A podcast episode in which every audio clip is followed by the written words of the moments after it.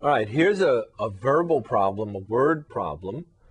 All right, a rancher has 1,600 feet of fencing, and he's going to use the fencing to construct a rectangular corral to be subdivided as shown. We'll look at the diagram in a minute. And the question is to find the dimensions that will maximize the total area. All right, here's the diagram. Here is the rectangular corral subdivided into three regions. All right, and what we want to do is use our 1,600 feet of fencing to construct this corral with maximum area. All right.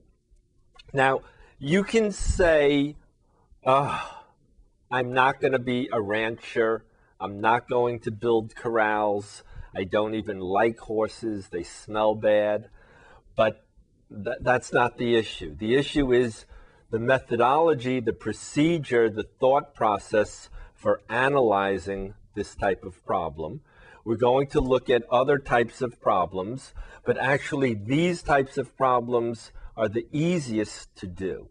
And that's why we're starting with these types, the geometric problems. Okay, where hopefully you will understand step by step how you attack the problem, how you try to analyze it, and then we will get to problems hopefully that are of more interest to you, but they are a little bit more difficult. So let's look at this problem.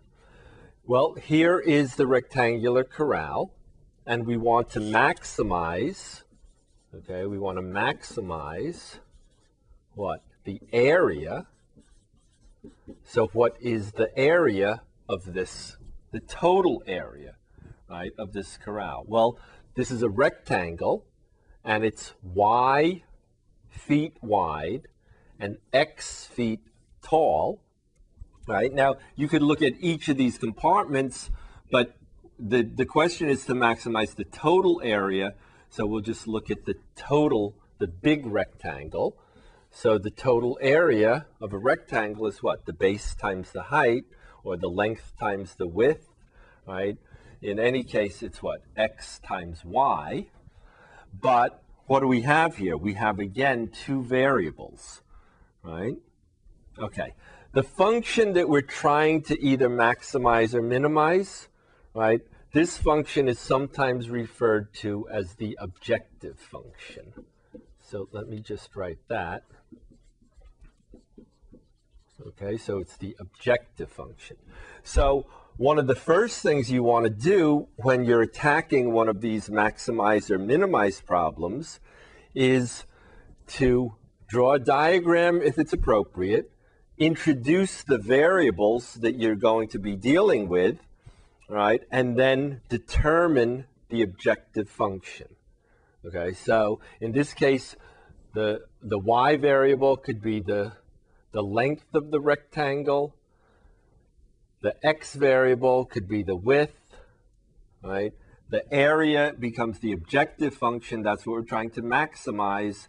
And the area is the x times the y, the length times the width. All right, now, in this particular example, we have two variables. We have x and y. So what we are looking for now is a way to get rid of one of the variables through some equation that relates the two variables. So this is sometimes called a constraint equation. Okay, and now is there anything in the problem that relates x to y? Well, the farmer or the rancher has what? 1,600 feet of fencing. Aha. So 1,600 feet of fencing, and he's going to cut it up into what? These X long pieces and these Y long pieces. Okay, but he's only got 1,600 feet of fencing. So we have what? 1, 2, 3, 4 X's. All right. And we have what?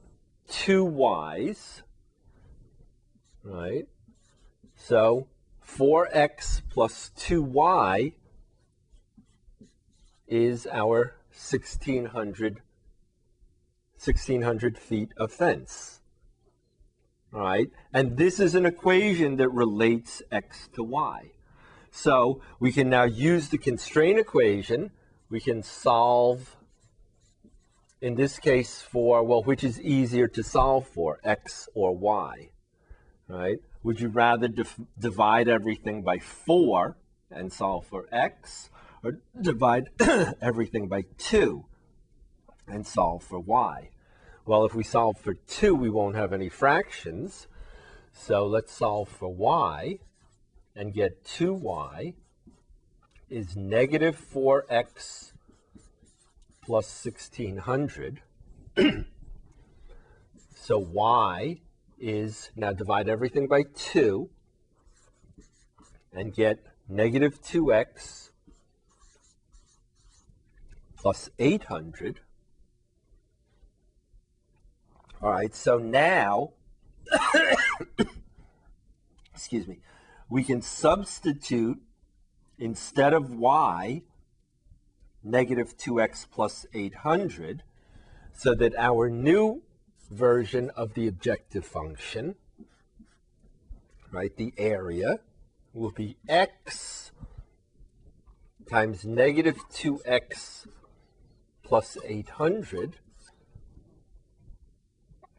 or negative 2x squared plus 800x. And the reason I multiply this out at this time is I know what I'm going to have to do next. What am I going to have to do next? Remember, we're trying to maximize this objective function.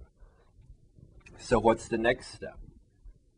Right, it's to look for critical numbers, which means we'll have to take the derivative.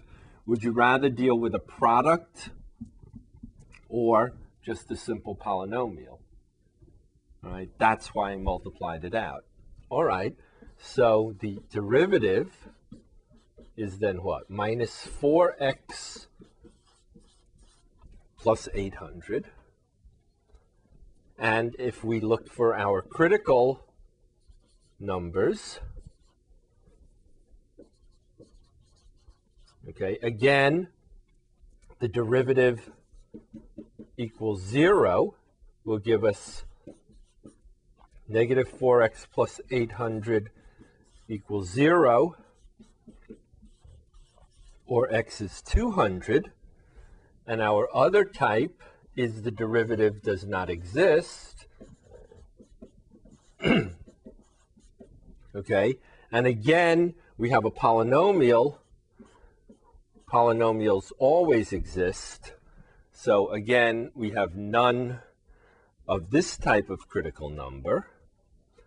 All right. Again, we can say the second derivative, right, which we could just write as a double prime if we want. So the second derivative is what? It's negative 4, right? And negative 4, of course, is negative. All right. So by the second derivative test, the first derivative, so at x equals 200, the first derivative is 0, and the second derivative is negative, right? So what does that tell us? If the first derivative is 0 and the second derivative is negative, what does that tell us? It tells us we have a relative, what? Maximum.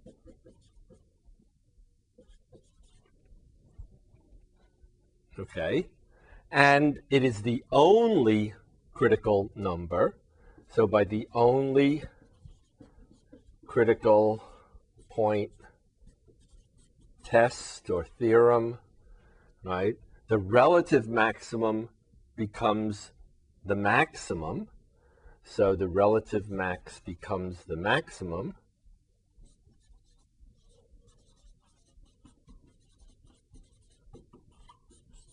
Right? Sometimes people call it the, I'll just put in parentheses this time, the absolute maximum. Okay. So if x is equal to 200, y is what? Well, you can go all the way back, okay, to here, right, where we have what? Y is equal to negative 2x plus 800, right? So y will be negative 2 times 200 plus 800. So y will be what? 400. All right. And the area, the maximum area,